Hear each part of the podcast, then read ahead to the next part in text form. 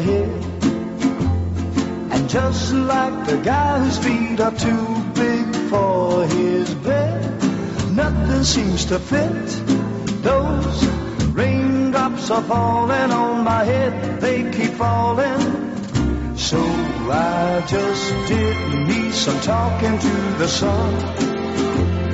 And I said I didn't like the way he got things done. I love that song in Spider-Man 2. That's BJ Thomas, in case you're wondering. And this is episode 233 for June 2013. The Spider-Man Crawlspace podcast is sponsored by MailOrderComics.com. They have discounts that start at 38 and they go up to 75% off the cover price of new comics and trades. An example on their great prices is on Superior Spider-Man Team Up number 2, and this one Spidey teams up with the Scarlet Spider to take on the Jackal. And in case you didn't know, back in the day, Kaine killed Doc Ock, so it's going to be payback time, evidently. And this should be a good one. The cover price is $3.99. Mail order has it for just $2.47, which is 38% off the cover price. So check them out at mailordercomics.com. Cause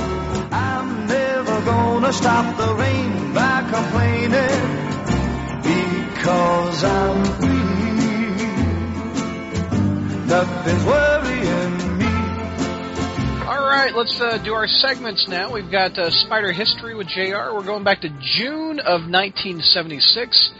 And that month, Amazing Spider-Man uh, 157 came out. The title is The Ghost That Haunted Octopus.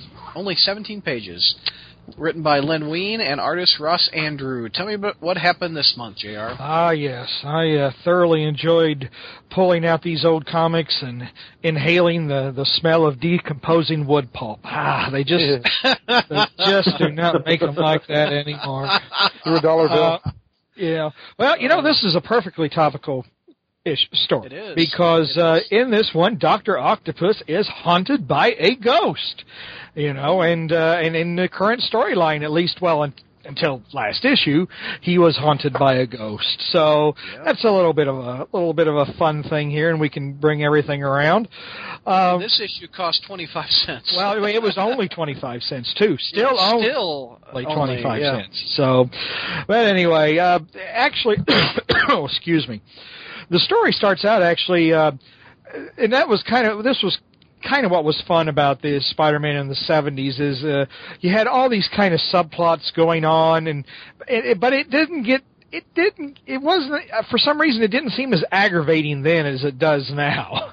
Uh, where, where now it just, you just feel like it doesn't go anywhere or something. But anyway, the, the issue starts out with Spider-Man diving into the Hudson River looking for the Spider-Mobile because as you recall, back in issue 141, uh, Spider-Man drove it, drove it off a pier because, uh, the, at that time Mysterio 2, Danny Berkhart, because we all thought the Mysterio 1 was dead, uh, made Spider-Man believe that he was actually on a pier. He sunk the Spider-Mobile. No, so now he's looking for it, and it's not there. Womp womp.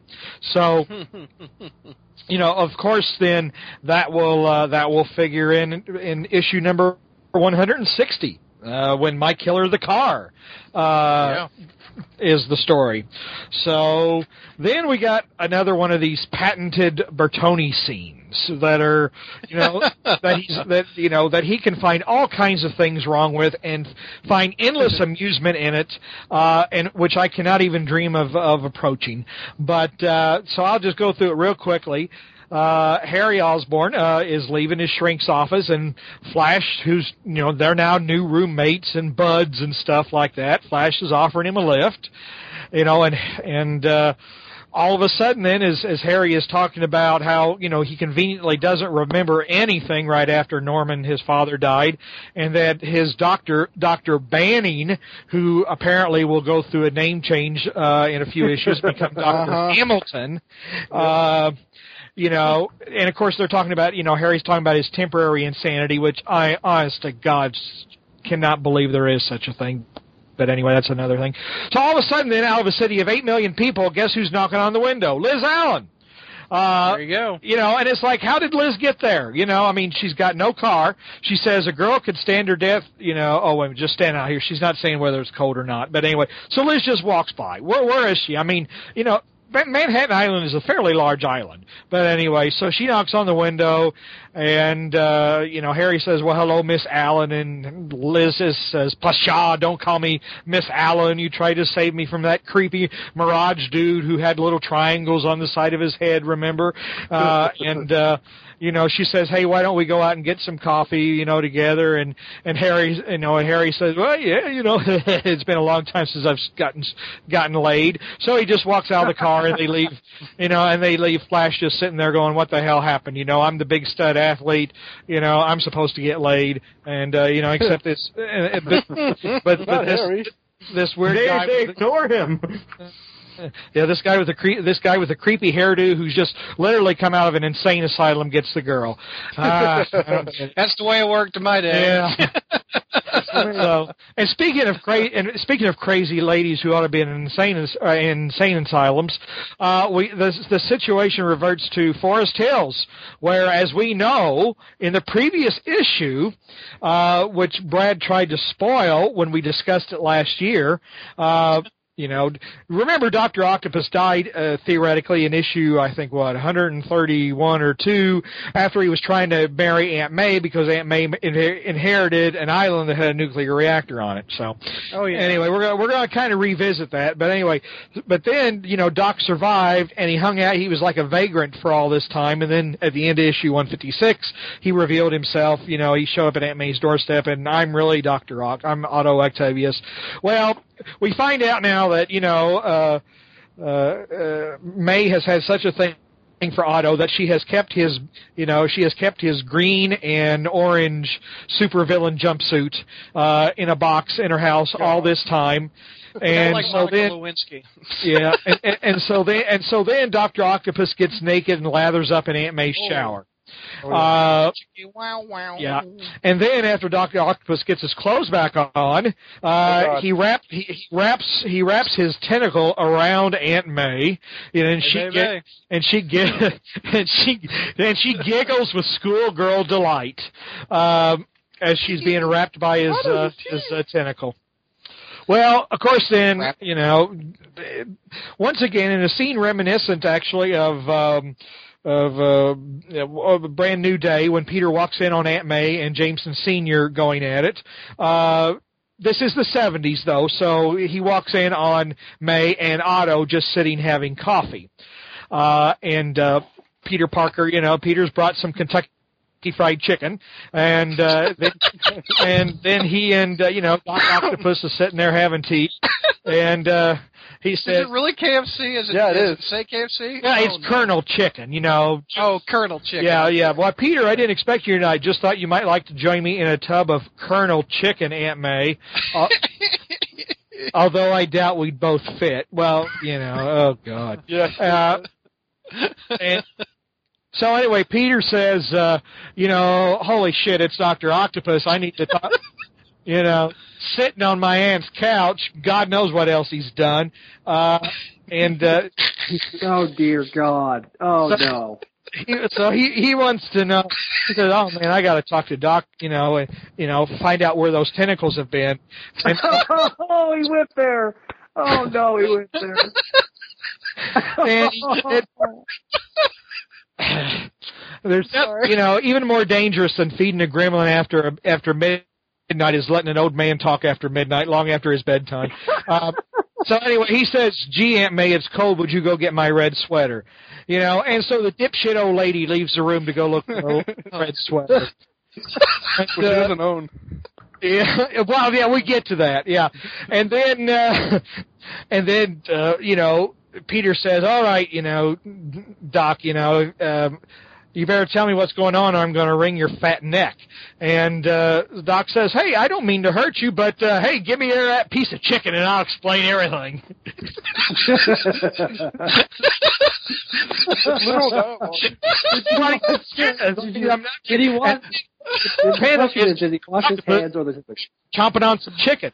So, so you can just imagine if this were, you know, if this were being played out, you know, you know, Doctor, you know, Alfred Molina would be as you probably know, the man called, you know, so he's eating this chicken, and he's, you know, he's got his chicken egg, and And uh, so we we do a flashback to where Octopus and Hammerhead in issue 132 or so are confronting each other at the nuclear power plant. All right. And Dr. Octopus says, Hammerhead, you're, you blanking moron. This is an active nuclear breeder. The slightest vibration could set off a chain reaction. And so Hammerhead rushes at Dr. Octopus, Doc ducks, and Hammerhead crashes his head through a panel, you know, which for all intents and purposes could be like the case to the fire extinguisher. And you know, and it's going to blow the nuclear reactor up. I don't even think the nuclear reactor in the China Syndrome was that was that volatile. So because there's no controls, there's no fail safes, there's everything is controlled by this little panel that Hammerhead crashes into. And I, I just I just saw the panel you're talking about of Doc eating chicken. That's so damn funny. oh, I'm so sorry. Go ahead. So anyway, so the nuclear Oh, my is going to blow up. Nobody is manning this thing. Nobody is there to shut down the control rods. I mean, I could just, I just, I just go on and on and on. I mean, this is like a fifth grader's understanding of of science. Uh, anyway, so Doctor Octopus, well, or or I, Alice, I guess somebody from Florida understanding of science because not, not only have I routinely insulted Floridians for not being able to vote, but now Bertoni brings up, but you guys all brought up the Floridian with the uh, fraudulent eBay auction. Anyway, so Doc, Dr. Octopus, you know, runs away thinking, oct- you know, oh, oh, the nuclear bomb's going to blow, and you know, how am I going to, you know, how am I going to get away here? And then he happens to see his henchmen start to crawl down a tube, you know, and of course it's like, oh, aha, you know, since we got, you know, the the a nuclear power plant has all these fail-safe little tubes to hide in in case it just happens to blow up. Uh, so, you know, Doc, you know, throws the henchman out, he jumps into the tube, and he wraps himself in his tentacles and says, oh, the, the same tentacle that he wrapped around Aunt May. And, uh, and then, then it says, all I can do now is pray. And, well, then the nuclear, the nuclear item, or nuclear power plant goes boom. Not a, not a Dr. Oct- refrigerator though. Dr. Octopus washes ashore, says apparently my mechanical arms saved me after all, but the explosion grafted them to my flesh once more permanently. And you know it's really permanently because it's all bold, it's all cap, it's all bold caps, and it's italicized. So this time, Bunky, it's for real. You will never see Dr. Octopus without his arms attached to him again. Now, Until we get to Spectacular in the 80s where Spidey rips him out. Yeah, and uh, exactly. And uh, so anyway, then Aunt May comes back and says, "Peter, you don't own a red sweater." ah, just this, oh, God damn. And then all of a sudden, you know, everyone turns around and says, "Oh my!" And then it's the ghost of Hammerhead. Oh gosh. Okay, Is, is he carrying chicken? no, he's not carrying chicken. No dead uh, chickens. Okay. No, and, and he, he doesn't hand it, he he doesn't uh, he doesn't have his hands around his own either. So uh, Oh no! Hi-oh. so anyway, JR's come to play. That's what Hammerhead did. Yeah. I, honest to God, I mean, it's like. Uh, uh, I, I know. Again, this is you know this is stupid science, and I, we've already accepted the fact that a, a guy con- mentally controls mechanical tentacles and uh, a guy crawls on walls. But I mean, come on, a gangster is is a ghost is is, a, is turned into a ghost by a nuclear explosion. Anyway, Aunt May faints again. Uh, of course. Doctor Octopus runs away from Hammerhead with Aunt May, and Peter changes into Spider Man. So he starts following Doctor. He starts following Doc Ock and Aunt May, and he crashes through some lady's window. And in the peculiarities, if you look at page 17, in one of the peculiarities uh, of, of comics that doesn't appear anymore because of the of the color separation processes that appeared or that were used back then, Spider-Man crashes through the window without his pants on. He is absolutely not naked because the blue, and this isn't the only time it happened. If you, but Anybody Because scan of that? the- That's awesome. the color blue just, be- I, I, you know, it didn't. Um, it didn't print literally, so it's literally flesh-colored skin. He's literally coming through the window naked from his waist down. So, and, and the late God, sticks his dog on it. So you know, so he runs away because definitely, if he's not go- he's he's not wearing his pants, he doesn't want a dog to get a hold of anything. He's really the superior Spider-Man. Yeah. Okay. so Spider-Man catches up with Doctor Octopus to try to save Aunt May, and he he grabs Aunt May and he says, "Thank heaven she's been unconscious. I don't know if her weak heart could stand the shock." Oh boy. Uh, anyway, and then and then Doctor Octopus and, and Spider-Man had this great. 70s banter where Spider-Man is trying to, res- you know, he's got a hold of Doc's tentacles and he's trying to hold him firm. Oh, okay. Well, at least he's not trying to hold him firm. Uh, he says, Cuddles, the day I have trouble with you is the day I enlist in the Campfire Girls. And Dr. Octopus, that master of witty banter and repartee, says, Then get your enlistment papers ready, you simple-minded cretin. Uh, for that day has arrived. oh, boy. Anyway. Well, what else is there to say? Doc gets away again, steals Aunt May again, try you know escapes on a get goes to a tall building with a heliport, uh, flies away on a helicopter. Uh, Spider-Man atta- you know uh, zips a web line out to get him, and Doctor Octopus finds him, snips the web, li- web line while they are, the helicopter is several hundred feet over agricul- an agricultural ag- expanse, and the issue ends with Spidey saying, "There's nothing handy for me to grab on with my wedding or webbing. Face it, hero. Oh, this time you've bought the farm." So, oh God, and. That's just the start of a Titanic three-part tale, where in part two, uh, Doctor Octopus thinks he has found a way to zap the ghost of Hammerhead out of non-existence, but what he really does is zap Hammerhead back into his real form. Uh, and then we and then we have more of this nonsense. Uh, uh, where you know, and then Hammerhead apparently dies in a helicopter crash, and Doc Ock and Spider-Man uh, decide that they're too big, they're they're tired of fighting with each other, and they go their separate ways. And Aunt May is just an absolutely dumbfounded old dingbat the entire time.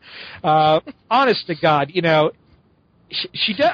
I guess in the seventies, you know, you didn't have this relentless bombardment of twenty-four hour media. But honest to God, she doesn't know that Doctor Octopus is a scumbag, and and she just acts so stupid and juvenile the whole time. I mean, it's, she's senile. She literally is friggin' senile, and Yeah. this is obviously a, a young person's idea of what old people are like.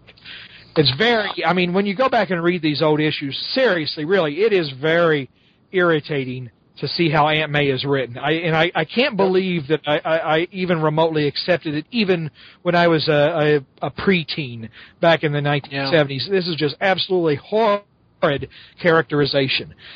So anyway, that was that was this month in Spider history for Amazing Spider-Man. Plenty of good old crappy cheesy 70s good. Wow, it was that was rough, dude. Man. Uh, we also had a issue of Marvel Team Up came out this month.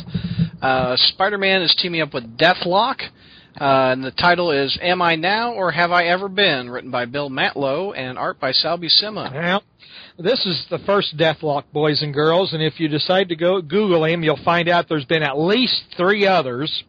Yep. And uh, and of course, Deathlok is one of those characters that is always, like I said, like with Killraven when we talked about this last year, has always hung around the periphery of the Marvel universe. Was essentially rendered redundant and anachronistic because the future timeline of which he appeared came and went. so, yeah. but anyway, I'm getting ahead of myself. As we talked about last year, which you would know if you would go back and listen to. Well, hey, who was that dude who listened to five five months worth or five? Uh, Five months worth of podcasts in two days or something. I don't know. He didn't like Spider History. Yeah, he didn't like Spider. Yeah, go screw yourself, asshole. Uh, anyway, he's pro- he's probably mentally fried anyway right now. But uh, anyway, w- we know that Spider-Man has been for the last six months of Marvel Team Up spent time traveling. He spent several months in uh, 17th century Salem during the Salem witch rich witch, rich witch trials, and then he. Uh, cat, tried to get back to his own time. He catapulted into the future, Mount Killraven, but and now he lands in yet another future. Okay, and this is the distant future, boys and girls.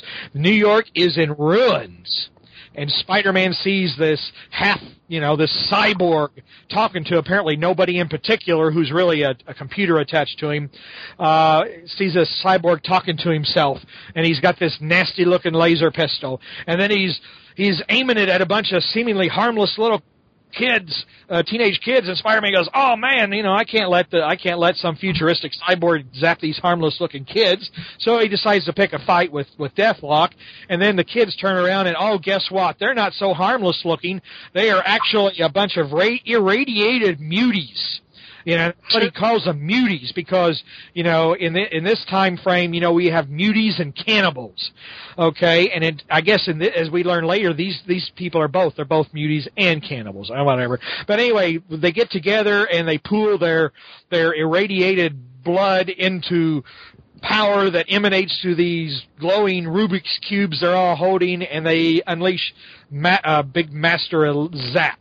You know, and um, Spider-Man and Deathlok escape. Then they they beat a few of them up, and and uh, then it's like, well, you know, Spider-Man says, well, I ain't got anything else to do. This is the future, so I'll just follow you for a while. And Deathlok says, well, welcome to the year. Get ready for it, boys and girls. 1990. Oh No. The future. You know, just like you know, the it, it gives you that same kind of feeling when you realize that Days of Future Past happened in the the year 2013. I know it did. Uh, but this is a really, really wasteful pedestrian story. Basically, uh, yeah, it, it basically D- Deathlok just you know walks around and says, you know, yeah, this the the, the world really looks like shit, you know, now. And uh, In 1990. uh, He was the right. the, the, the teenage, the teenage muties come back. They try to zap Spider-Man and Deathlok again. Spider-Man and Deathlok, you know, save the day, you know, win. And Spider-Man lectures Deathlok on how to act in this barbaric future. You know, it's like, you know what, that guy, I'm not from this time. Uh, I have, I haven't been put, put through the literal hell that you've been through. Uh, I haven't lost my entire family and my entire way of life. Uh, but I'm going to tell you how you should survive in this future. That's Spider-Man for you, you know. Uh, but really, the, and so he gets on the magic surfboard and leaves, uh, and then he finally winds up back in his own time. Um, sadly, uh, like I said, I've always liked time. Uh, uh, I've always liked time travel stories, but these were just horrible one and done that absolutely wasted the potential of Spider-Man. Of a, you know, the whole idea of telling a time travel story is to contrast that with modern times, or put our character into an unfamiliar situation and see how he reacts. But you know, Spider. Spider-Man doesn't learn anything about this particular future, and guess what? When he finally gets back to his own time, he forgets that he was even there Oh, Uh, well, what's the point of that one? does you know, and he doesn't even need Mephisto. You know, uh, he he just forgets. Um, you know, I guess there's only so much story you could tell in 17 issues, and I finally had a chance to actually read the original Deathlok issues from I think it was um, uh, was it Tales to Astonish or Marvel Comics Presents. It was one of those. Uh, Astonish something or other. Hell, I don't know. Astonishing Tales, was that it? I'm not or I don't know. sure, but I- and I got a finally got a chance to read those. You know, thinking, oh, you know, uh, to you know, this this would be good to see what you know science fiction is. Yeah, Astonishing Tales featuring Deathlok the Demolisher. Yeah. Yeah, that was it. What you know, the '70s perception, you know, because uh, you know, taking the '70s politics and economics and, and issues of the time and projecting them in another 20 years, and you know, I thought, oh, that'll be interesting. I went back and read those. They were dull, deathly Yeah. dull. And, you know, you learn you you learn nothing about the circumstances that brought that particular future into being. You know, the the the country was run by you know basically a General Ross clone gone completely mad. You know, and that's essentially what he was. He looked like General Ross. He acted like a goofy General Ross, and and and that was it. Um, he uh, just utter, utterly boring stuff. I mean, I can't believe we read this stuff. It was just atrocious. So anyway, that's there. There it is. The month this this month in Spider history. You know, which I know you didn't like out there, you asshole. So you know. so uh, so there. He'll fast uh, forward and di- won't hear that. there we there we are, boys and girls. Uh, Yeah, he won't hear your insult, JR. He's fast forwarding. All right, let's do Bertoni's bio since we're on a history kick. Tell me what we got uh, this month, Josh. Yes, this and and this is perfect because it crosses streams with uh, the segment that Jr. just did. Um, instead of doing a ooh, we're not supposed to cross the streams. Oh, oh yes, and and and there's a lot of you know uh, taboos like crossing streams, forbidden love, May December romances, or really January December romances. Uh, with this month in Spider history, um, instead of doing a character, I decided to do a relationship, uh, a plot point. I'm going to borrow a Stella segment uh, from Batgirl the Oracle Shipper Spotlights, and uh, I, I wish I had her theme music for that here because that's really catchy. um, we're we're going to talk about uh, the history of um, the epic romance in Otto Octavius's life, uh, Otto and May. Since now Otto's getting some again um, with Anna Maria Marconi, but you know he's still hanging around with Aunt May. So this this whole thing started in. Let me open up. I, I know it's Amazing Spider-Man Annual uh, one, but I want to get the images here just so I can have them in front of me for reference.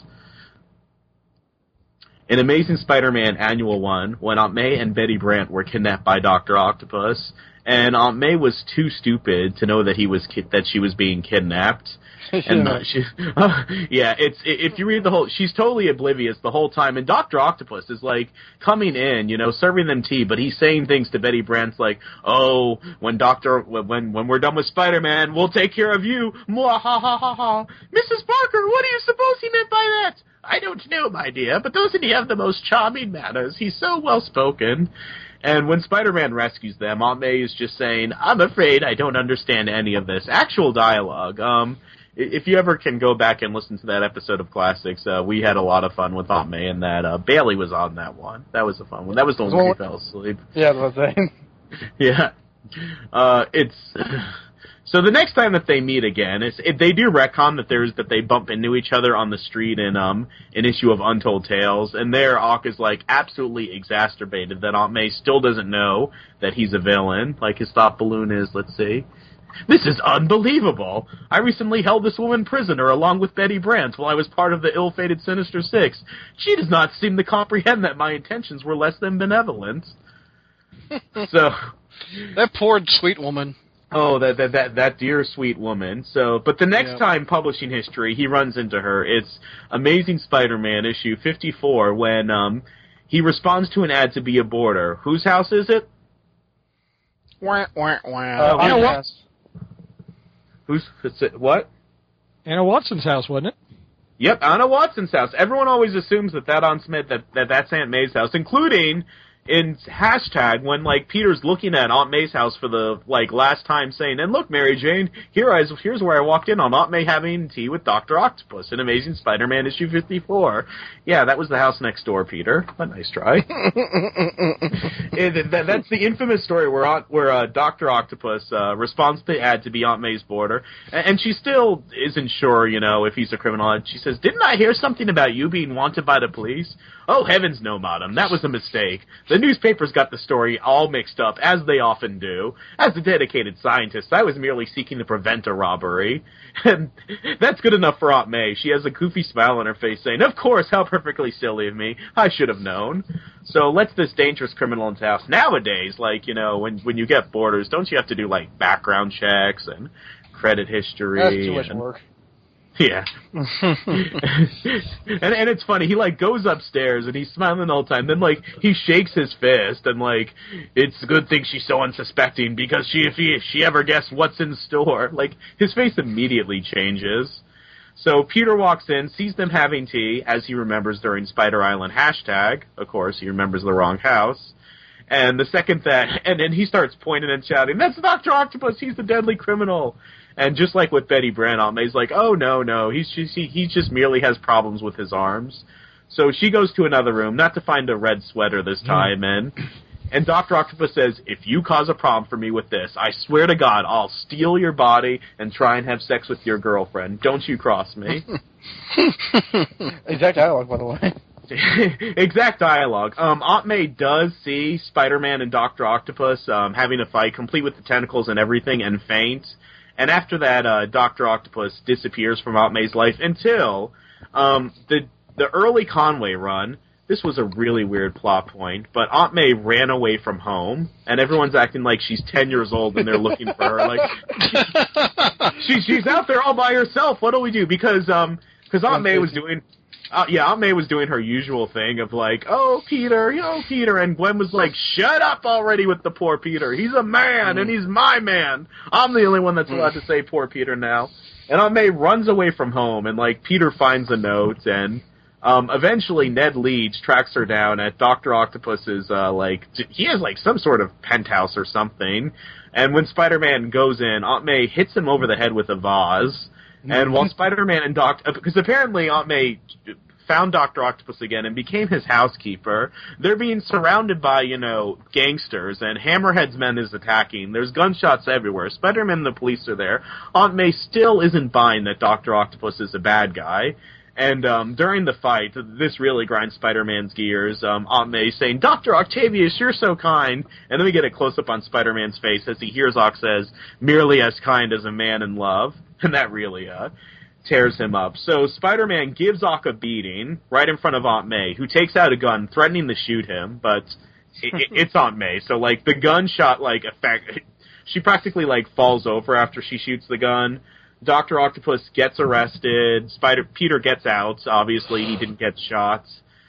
And um, Aunt May goes off to talk to Doctor Octopus, and Peter's like, "Now you can come home instead of you know running away from home like you did."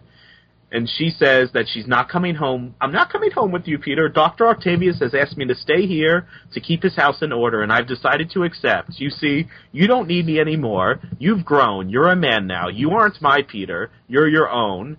Oh, I know what they say about Dr. Octavius, and I also know it isn't true. Now hush, Peter. I'm doing the right thing. You don't need me, but Dr. Octavius does. That that character development's forgotten about. You know, the next time Aunt May and Peter have a scene together, but Of course it is. and, and everyone, you know, like Robbie, Ned Leeds, Gwen are all just standing there, jaws dropped. Nobody's trying to stop Aunt May from, you know, being a housekeeper for this guy who just had a bunch of people trying to kill showing up. So for the remainder of Conway's run, every time Peter tries to contact Aunt May, she's always, you know, being watched by Doctor Octopus's men. Um, she even shows up to Gwen Stacy's funeral with Octopus's goons eventually, like you know, th- th- there's a whole big mystery subplot that's too much to get into. But Peter tracks down this guy in Canada who gets shot. Finally, finds the paperwork in the mail, and it turns out that for whatever reason, Aunt May's inherited the nuclear island um, from one of from one of her relatives. Um, I, maybe it was one of those Reillys. I don't know. I don't know if if this family had a nuclear. I, how does one inherit a nuclear? How does that? It's the seventies. But like, it's uh, what, what would you what would you do with it? I mean, if I I know if you're Doctor Octopus, but like, how did Doctor Octopus know that Aunt May inherited it? This is never addressed, and like, it's. Uh, It's so crazy. well, I mean, like, okay, let's say Doctor Octopus wasn't involved. Aunt May inherits this nuclear. What was she? It sounds like the setup for a sitcom. Like, she was an old widower until one day she found out she inherited a nuclear island. Now she's about to find out that running a nuclear island, record screeching sound, is not as easy as it looks. Like, God. uh, so, so Peter goes uh, to Doctor Octopus's penthouse where a wedding has started. For some reason, and this has always bothered me, why Aunt May would agree to any sort of wedding ceremony without inviting Peter. And of course, it's you got the shadiest looking guys at the wedding. Everyone looks like they're a member of the mafia. And and Spider-Man's outside the window, wondering what he's going to do now. And according to um, Amazing Spider-Man issue six ninety nine, there may have been, you know, something that happened, bef- you know, during the wedding or before the wedding. We debated about that at the time. Yeah. Oh, Oh, no. I shot you, buddy duddy. But uh, Yeah. the, the the wedding uh isn't completed because Hammerhead burst through, and there's more fighting going on, and Aunt May is still confused, saying, "What do you want? What's going on? I'm so confused, Otto." They're like outside in the snow. Doctor Octavius, where are we? I've never seen this section of the grounds before, and. It, She's in a wedding dress. They almost got married, and she's still calling him Doctor Octavius. You know, they're not even on a first name basis. eventually, yeah, eventually they wind up on the nuclear island. Aunt May's fainted. Doctor Octopus and Hammerhead blow up because nobody could survive a nuclear explosion. And basically, it's a joke of the issue that Aunt May's fainted, and Peter's like, "Oh, I guess that's the end of that." Little realizing that, like, geez, isn't Aunt May going to be pretty traumatized when she wakes up and realizes that her fiance slash employer perished in a nuclear explosion? Isn't that going to be emotionally traumatizing that another man in her life died? But it's not addressed at all because the next issue, which is 134, Peter, you, you see like a flashback of Peter taking Aunt May to go live with Anna Watson again, and she's still in the wedding dress. And then the next time you see Aunt May, which is early Clone Saga, all she really cares about is the fact that, you know, Gwen's running around and she has to ship Peter and Mary Jane again. So, Dr. Octopus shows up again um, in the story that JR just covered, and I'm not going to recap those parts, you know, just the fine points that uh, but what's interesting about that is that it's the first time that Otto talks about Aunt May in a in a more flattering tone. She's not a nuisance. She's not a part of his plans. You know, he's saying stuff like, "She's a good woman, that May Parker, better than I deserve." In the And- shower. Yeah, Yeah. yeah. After leaving her virtually stranded on the altar on her wedding day, you know, when I blew the fuck up. I mean, it, he's he's affectionate towards her. In fact, let's see. This is the first time he says that, dear sweet woman. He says because of the faith and confidence of that one gentle woman. Okay, so it's gentle woman again. And and of course he shares the chicken with Peter, but through the fight with Hammerhead that Jr. discussed, um, they get separated again. So the next time that there's any interaction between the two of them is in I had the file up. It's um Spectacular Spider-Man 173 and it's Christmas and Ock is looking Oh, for yeah. Yeah, I love this issue. He I says remember that one. let the world curse the name of Dr. Octopus, I don't care, as long as this one person knows me as the man I was, the man I could have been, the rest of humanity may hang. And he's looking at a picture of Aunt May, and he's right outside the, the window looking through, and he sees Aunt May with Christy and Willie Lumpkin, and he says, I wonder who wrote that one. Was that uh, Conway? that, that was, that was Conway. Yeah. And did Conway write the Aunt May uh, wedding story? Yeah, he, he wrote the wedding Okay. stuff. Gotcha. That makes sense, that he would reference his own story. So Yeah. And he, That's a terrible story. Yeah, he see. Well, well, that's the weird thing because in the Conway run, uh, it seemed like Ock was manipulating Aunt May, but then in Len Wein, it's like they act like he legitimately cared for her. Maybe not in a romantic sense, but in some sort of you know, s- some sort of platonic like weird relationship of. And, and and that's kind of followed up here. He's looking around and sees that she has the family. He says, "There's only one thing I can give that sweet lady now." Okay, so we almost got dear sweet lady. He says, "A peaceful, undisturbed Christmas Eve." So he's about to leave, but Spider-Man sees him and they start fighting. Aunt May opens the door, and the two of them like it's a it's a funny panel. Like they stop and they look at her and they're like they're embarrassed and. He says, Dear lady, forgive me. The last thing in the world I want was to disturb your merriment. Please carry on. So he leaves, and Aunt May's upset. She's like, That was Dr. Octavius. Why didn't he come in? The papers say you're a hero, but if you drove poor Otto away. Uh, Cut if to. I'm going to guess the next appearance, is it during the um, JMS run?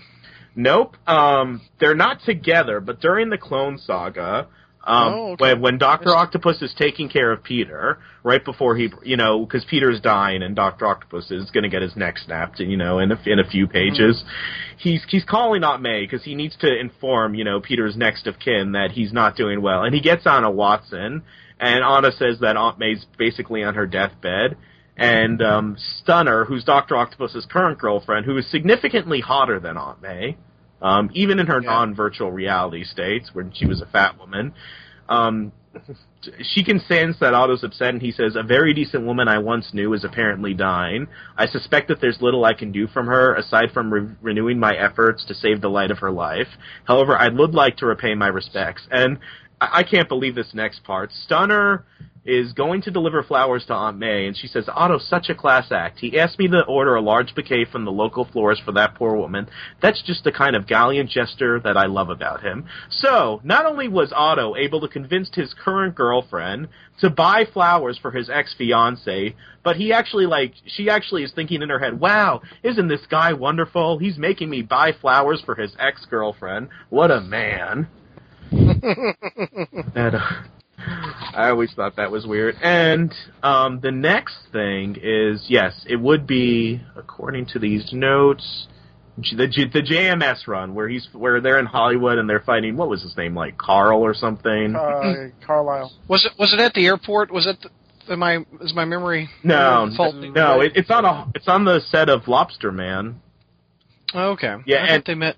Doctor In the, uh, Octopus bursts in and Aunt May sees him and says Otto and he says May and then she's like Otto Otto Octavius and then Carla like uh, quotes um, Rocky Horror Picture Show, and then the fight continues. And then a- after the issue's hijinks end, Aunt May says at dinner, "Peter, I know that you're right." And Octavius, all this time, he was Doctor Octopus. That's right.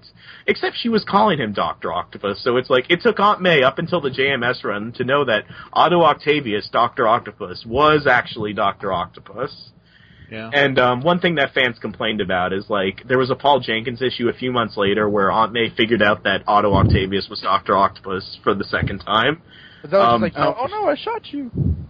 Yes, um, it, it was a more continuity heavy issue. They're looking through a photo album, and Peter sees uh, pictures of um, Doctor Octopus and Aunt May, and it's funny because like the, it's like an engagement picture, and Peter's right behind him in the picture with like a dumbfounded look on his face. and Aunt May's like, "Oh, how could you ever forgive me for bringing that man into our life?" And uh, she remembers shooting him. And then um, there's a reference in Marvel Knights issue one to like Aunt May. Um, she's moving from her Forest Hills home for the final time. You know, supposedly she's thinking about selling um her engagement ring from Doctor Octopus on eBay, but she thinks that that might be a betrayal of trust. So I thought it was interesting that she still had the engagement ring after all that time during the events of One More Day, when there's the montage of Peter going to various people to save Aunt May, you actually see like a little tiny panel of Peter going to Doctor Octopus. But um, you, you get the fact, you get the picture that he probably said no, judging by what happened later in that story. And then in Amazing Spider-Man 600, when Ock is doing his thing, controlling the city, he sees an article about um, Aunt May marrying Jameson Sr., and he gets a little sad.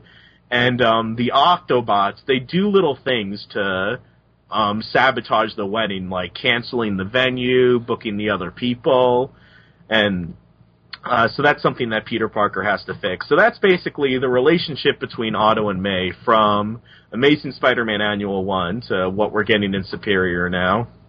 That was a very good synopsis. Almost e- every appearance. That was good. Yeah, I was going to do an article about it, so I had like all these appearances uh, in a little folder. I was going to do like something like the Betty and Flash thing, but I never got around to it. But I had the No, folder. I liked it. I liked it a lot. All right, uh, you asked for it, now you get it. Zach is going to do uh, a little bit of a review of the Ultimate Spider-Man cartoon. We're going to recap season two so far. We, how many episodes have we had so far?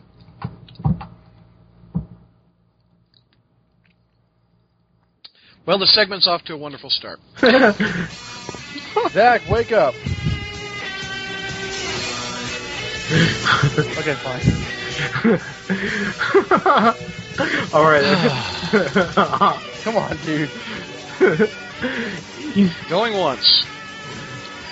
Going all right, and that was Zach's Ultimate Spider-Man segment. And that was uh, it's a wonderful segment idea that we had last month. And, all right. Um, Okay, well, I guess we're going to wrap it up there. Before we go, I want to give another shout out to our sponsor, MailOrderComics.com. Another example of their great prices is on Superior Carnage number two. And this one, Carnage is captured by the Wizard and Claw, and they're going to try to build a better monster or symbiote, whatever happens first. Anyway, the cover price $3.99. Mail order has it for just $2.47, which is 38% off the cover price. So check them out at mailordercomics.com. Thanks for listening, gang. I'm your host and webmaster, Brad Douglas, for the SpiderManCrawlspace.com.